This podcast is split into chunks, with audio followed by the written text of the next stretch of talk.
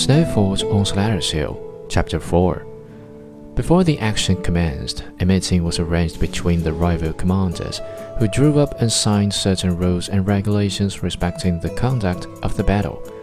And it was impossible for the North Enders to occupy the forts permanently.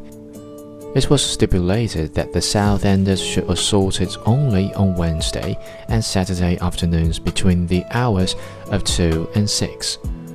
For them to take possession of the place at any other time was not to constitute a capture, but on the contrary, was to be considered a dishonorable and cowardly act.